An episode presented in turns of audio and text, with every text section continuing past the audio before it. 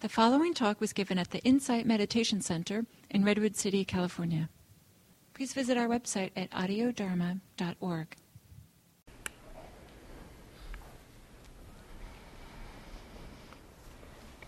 So we'll sit for about 25 minutes and um, we'll just sit in silence this time. So I'll just re- refresh before we move into the sitting of the basic tools. Relax.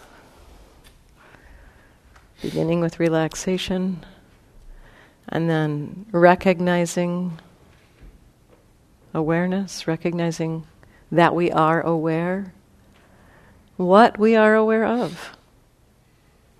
So receiving that settled back, not directing the attention, but receiving from time to time, checking the relationship to experience. And if the mind, um, when the mind wanders off into thought, in the moment that you recognize that,